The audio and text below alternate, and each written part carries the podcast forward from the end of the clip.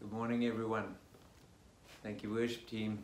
Thank you to those who've, uh, yeah, just led us so well. We appreciate you guys so much. And then thank you to those who prayed with us uh, as a leadership. Some were even able to meet with us, some able to fast in some way, and just helping us give special attention to the Lord and to what He is doing and especially praying through the shape of ministry in the next six months that lie ahead. Um, we recognize that whatever we do in seeking the shape of ministry, um, there isn't one way in which this is simply going to deliver for everyone what is felt need. And um, whether we begin to meet together, some people will be excluded right now, virtual church is not an inclusive experience for many. And, and our experience differs uh, vastly according to our different situations. And so, um, for example, parents with little children do well just to get to online church, let alone finish at the same time as the rest of us heard of one worship leader who is used to going to church, leading worship, being involved there, but has little kids, asking the question, does it take other people two and a half hours to finish a one hour service? Um, and, uh, and, and that is just the challenge. Thank you also for those who filled in some of the questionnaires. Um, and uh, that was helpful, some of it idealistic maybe. Um, yes, we'd all love to reimagine house church as if it were the book of Acts. Um, but quite frankly, right now, we're not even allowed to open our homes to one another. And so, whatever shape we find, we want to honor the law. Um, which means that right now for us, any kind of free and open gathering is very restricted in, in many ways. Uh, although when we met together, we got a real sense that it can be done. It won't be the same. It's not like what we're going forward to, but it can definitely meet a need for some. Uh, we recognize we can't open our homes, we can't share meals, we can't get close, we can't lay hands in ministry. We can invite the Holy Spirit to come, but there are things we can and things we can't do. And so we have to press into being much more intentional to be together in one mind and in one spirit. And we have to acknowledge that it's hard, that we've lost a lot. And it's important to say so because we don't want you to end up wondering, what's wrong with me? Why am I finding this so tough? It seems everyone else is finding it. We're all having to work really hard. So thank you for praying for us. But because we're having to work hard, we're also realizing that we need to really focus. We need to identify ways in which hard work can actually produce really good fruit. And so some of the ideas were we, we, we can, for example, restart a church combi ministry and drive around together in a taxi, squeeze your whole life group in, and cover the peninsula for the morning. You know, apparently that's legal, uh, but we won't go there. No, seriously, we can, um, we can use and we are permitted to use our buildings for ministry and for worship and this will overwhelmingly be in small groups where wise and appropriate and and and over over the next couple of weeks and months we will give priority to where we see this is needed the most. What kinds of grouping and and people uh, that can benefit from it? People who are most excluded at the moment people who are finding us a tough space and then gradually um, we will see what we can find there. We really do want to maximize online ministry. This is the platform that we, we, we can go for.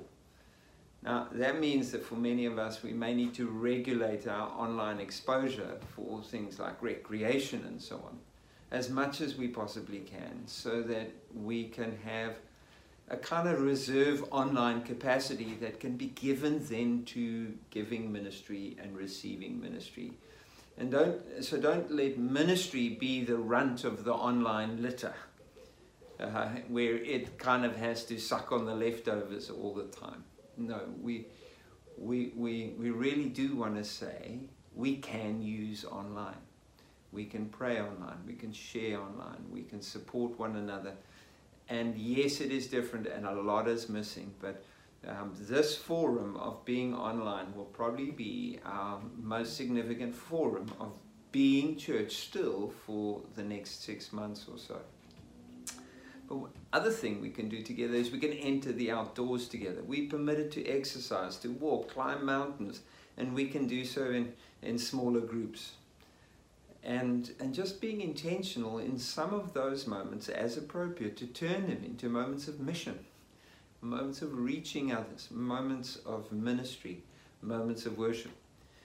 And then, of course, we can share meals or do coffee at a restaurant I know this can't be the only thing we do, and it does have cost implications, but it may be worth saving for and bringing together a few friends for mission and ministry. Um, and I know it does seem crazy, but let's have compassion on the people who are having to try and work out how we respond. And so let's just look at what we can do. And of course, what we can do is we can pray together in any of the above and for any of the above. And one of the special areas of prayer we want to urge you is, is our children and young people and young families. Please pray with us as we look at ways as we can move that forward in ministry.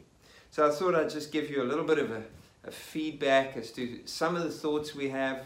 Um, and uh, we're going to be testing the waters as we go and uh, seeing what next steps we can take. And we'll obviously keep you up to speed as we do so.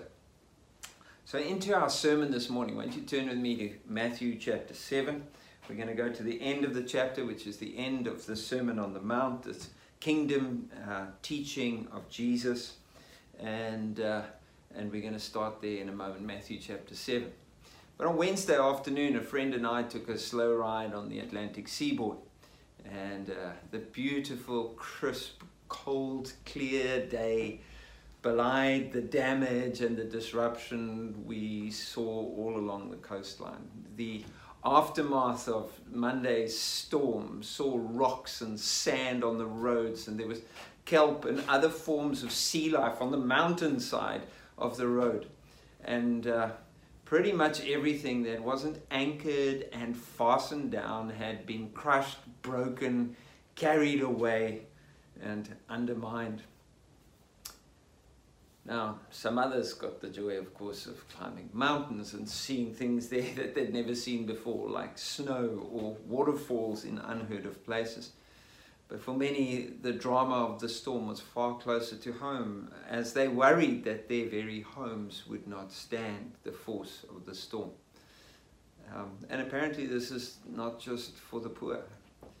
Uh, I read an article this morning of luxury homes with million, million dollar views in New South Wales, Australia, that have had to be abandoned because their foundations have not withstood the storms of this past week.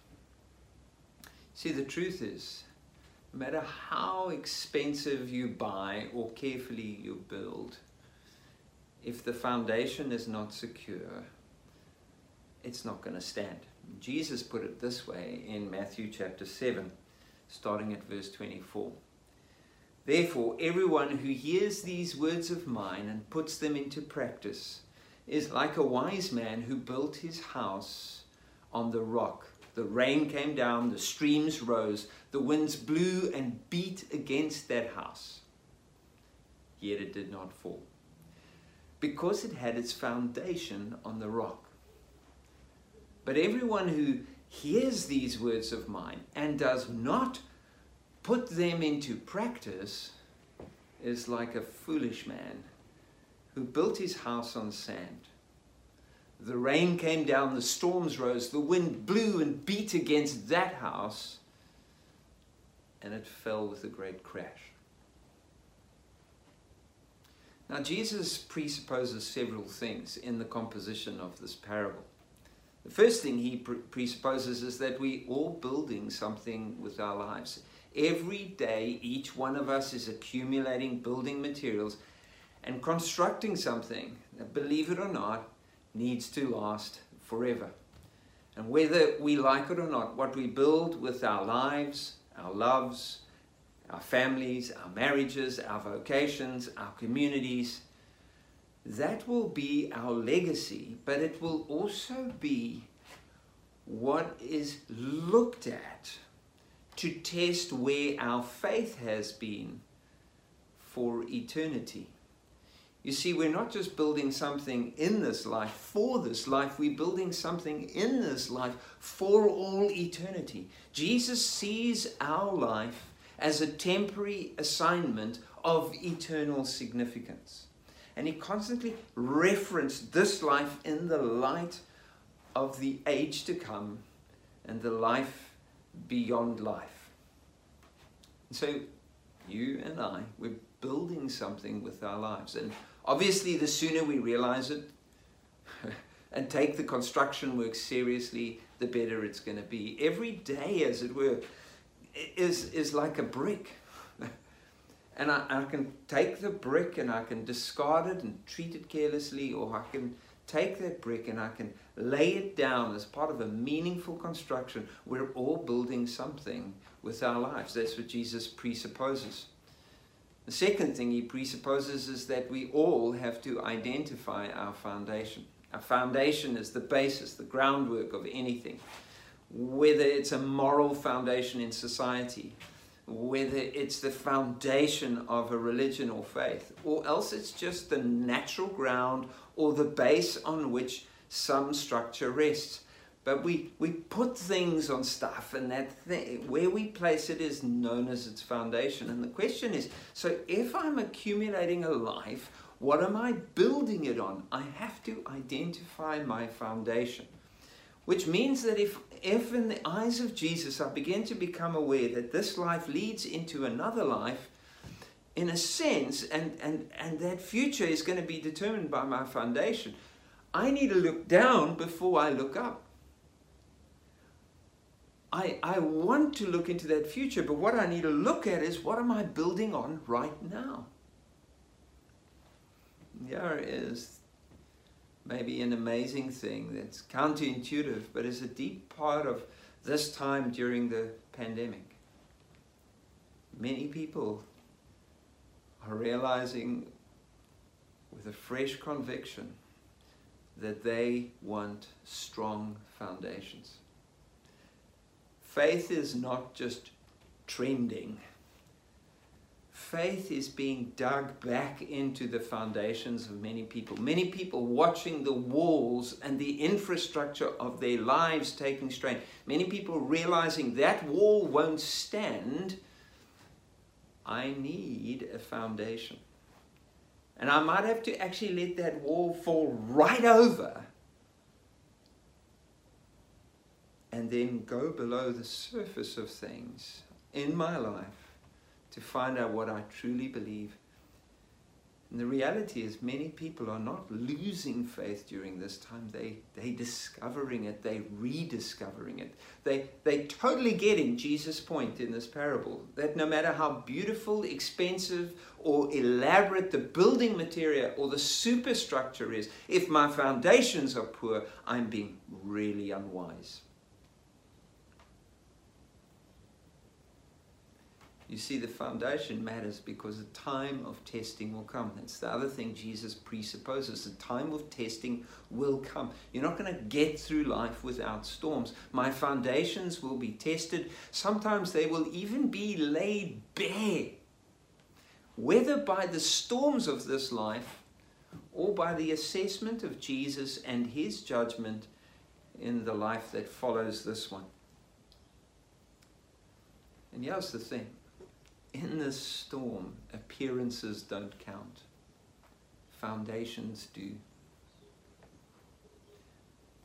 And so it's actually a kindness from God to permit storms that, that lay bare our foundations. It's, it's a gift to us if in this life God causes me to see my dumb foundations, my lack thereof, my weak foundations and maybe even cause those things to collapse in this life so that I might look down and take my foundation seriously. I look down. When I look down, I realize I really want to look up.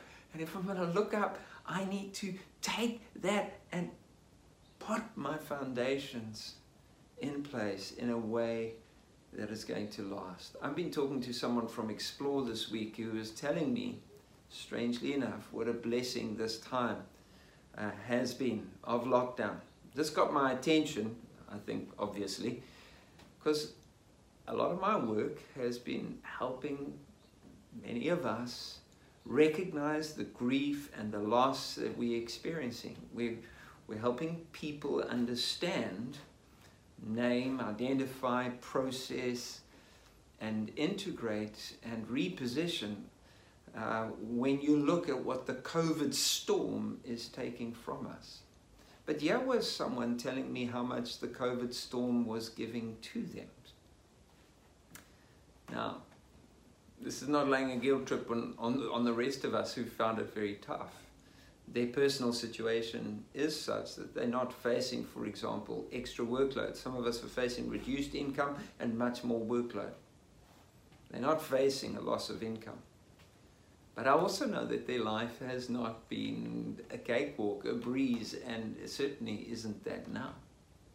And so, what became unmistakably evident to me as I listened to, as they spoke of the things they appreciated, that over the years leading up to this, they have done the hard work of relaying the foundations of their life. And their foundation is built on hearing and doing the words of Jesus. And now, in this storm, instead of insecurity, is deep trust. Instead of fear, is compassion and concern for others. And instead of isolation and loneliness, and this is someone who doesn't get to see people every day, a contented spirit.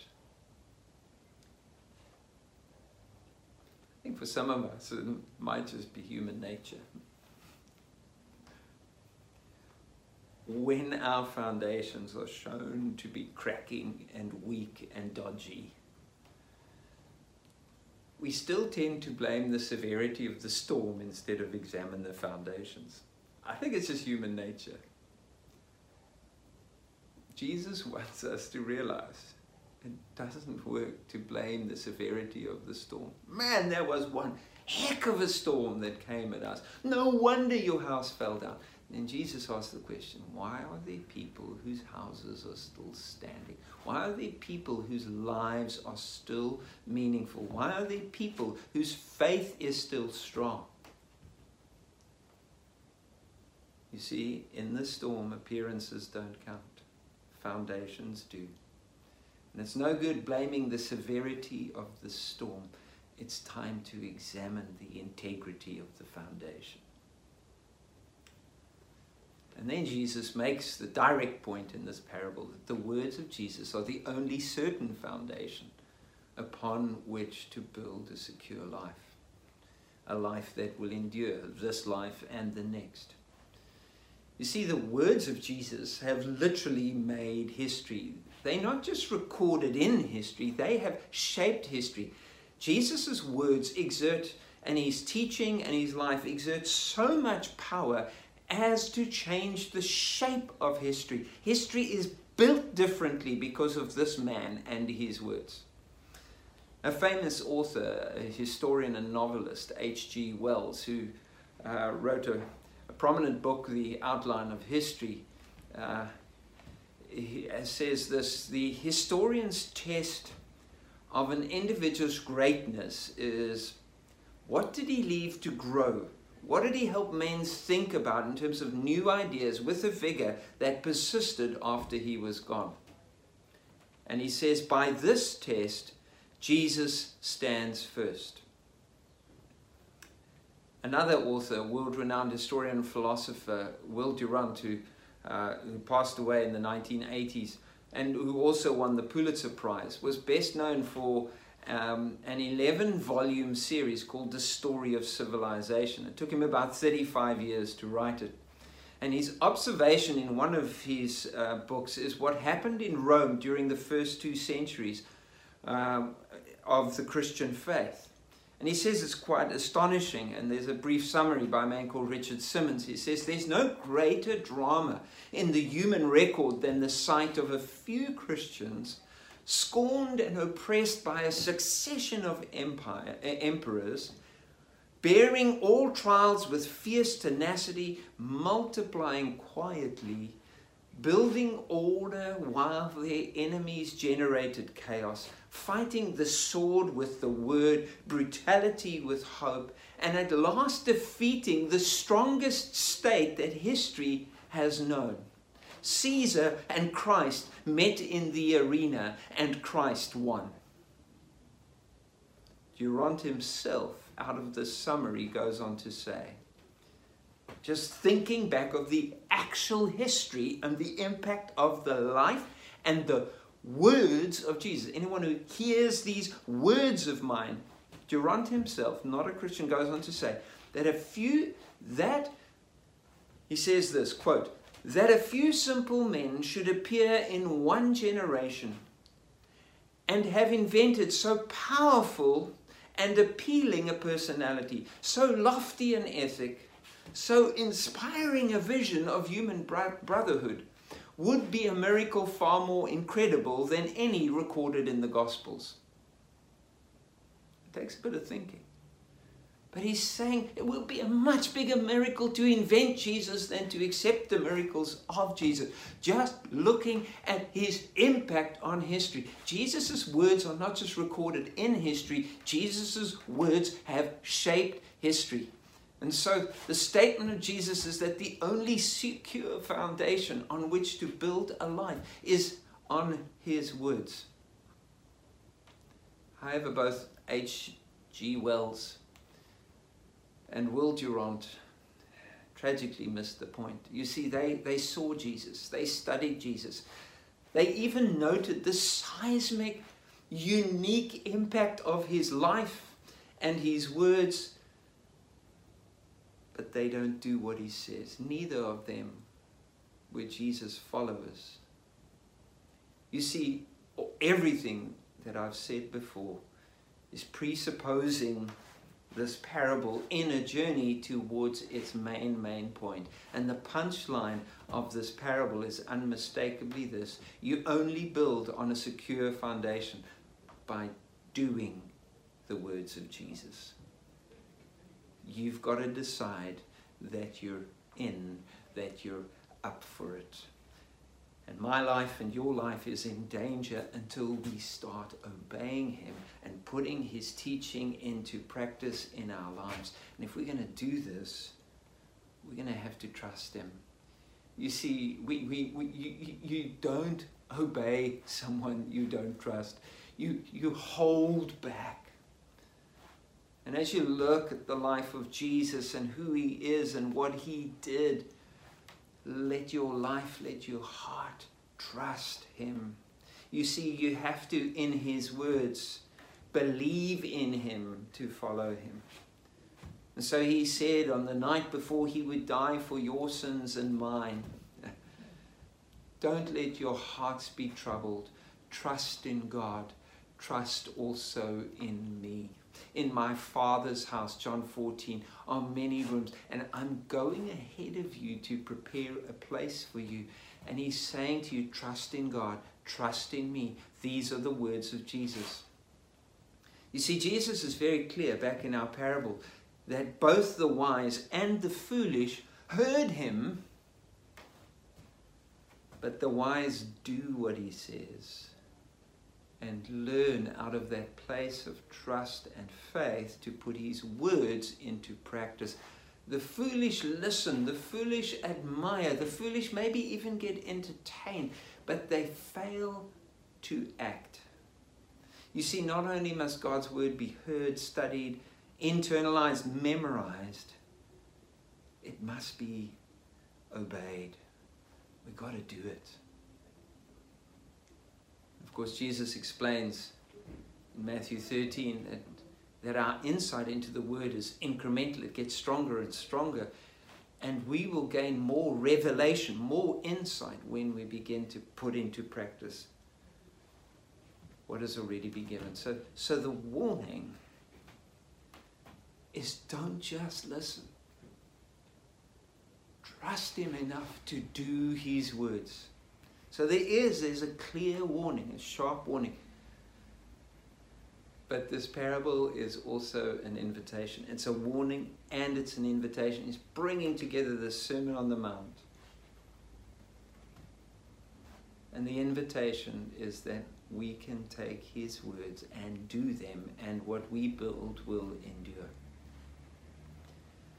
And I think right now this is really helpful. These, these have been tough times, not just the storm, but then the, the heartbreaking trauma of the Black Lives Matter movement flagging for us something that's so so obvious and yet has been left so unattended. But out of this, it doesn't matter which color you are, most of us are emotionally very tired. Someone wrote to me a couple of weeks ago, and they said this about what they're seeing around them. They said the drain on resources, mental, physical, and emotional, is very evident. People all around me are having to be brave in many situations and to confront many challenges. Just normal tasks of day to day life are more tiring. So the need for vigilance is relentless, and the bombardment of information and online communications seems to be boundaryless. The invitation of Jesus is that we can come to Him, hear Him hear his invitation. Yes, we must hear his warning. Yes, we need to look at the foundation. But if we will choose that foundation of hearing and putting into practice, hearing and doing, Jesus says, I will give you a life that will withstand the storms. Jesus offers himself in his words as a promise to us as a comfort to us, as a strength, as a resilience, as a foundation. And he's saying, I know that everything that seems to be able to shake might be shaking. But come to me. Trust me. Follow me.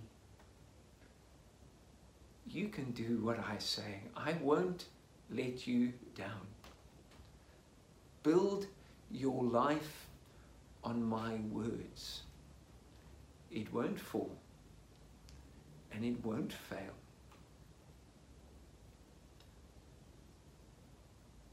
Jesus is not promising us a life without storms, but he is promising us a faith that can withstand them. And so the message paraphrases Jesus' words beautifully from Matthew chapter 11, the very end. Are you tired, worn out, burned out on religion? Come to me. Get away with me and you'll recover your life. I'll show you how to take a real rest. Walk with me, work with me, Watch how I do it. Learn the unforced rhythms of grace.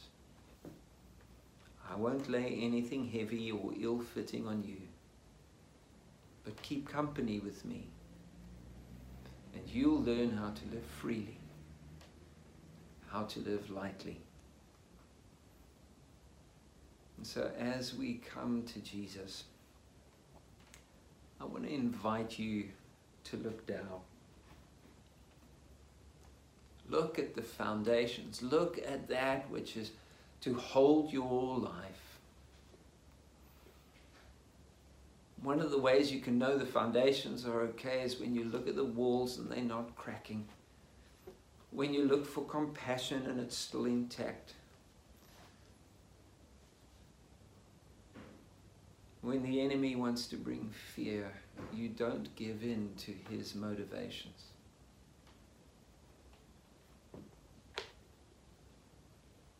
And so the question is, as I look down, what are the foundations looking like? Jesus invites you to a life of close companionship with Him, in which He teaches you to lay foundations that will withstand the storms of life. So, Lord Jesus, we come to you. We come to you acknowledging that there's just no one like you. No one remotely with your impact on the world. No one who has laid down his life in love for his friends and in that act atoning for their sin.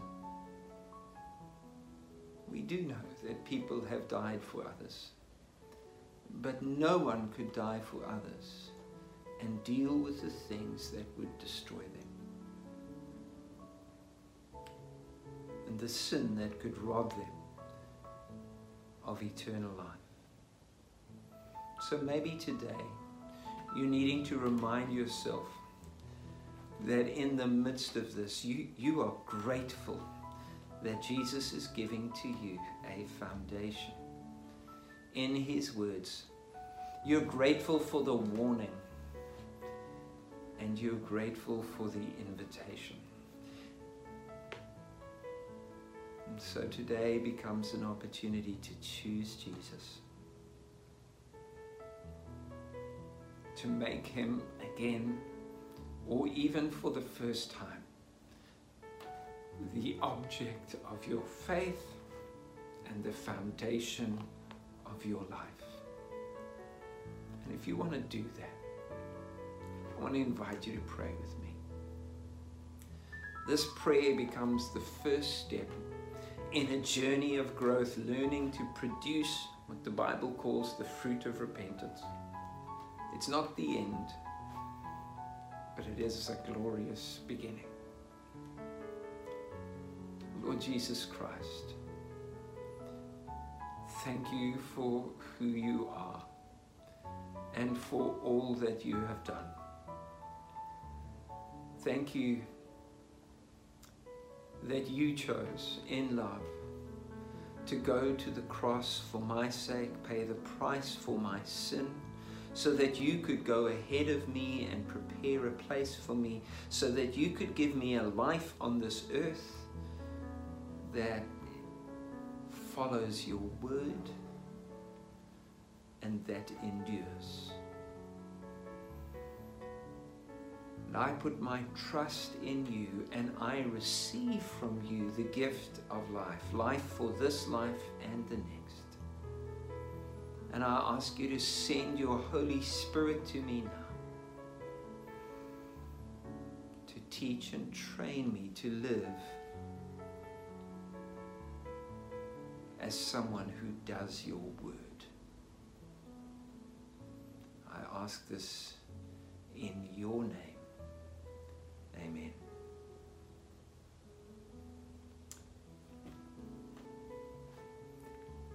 I'd love to chat with you. I'm going to be having a Zoom meeting, and if you've maybe prayed that prayer or would like to chat a bit more, um, please look out on the WhatsApp group for uh, the Zoom chat. I know some of the life groups are also going to be chatting, um, and so pick up on the Zoom meetings. And uh, if you just want to pop in and also say hi on the Zoom meeting, you're welcome to do that. Thanks, everyone, and may the Lord bless you, and may you really have a great day in which the grace of the Lord Jesus and the love of God our Father and the fellowship of the Holy Spirit is with you.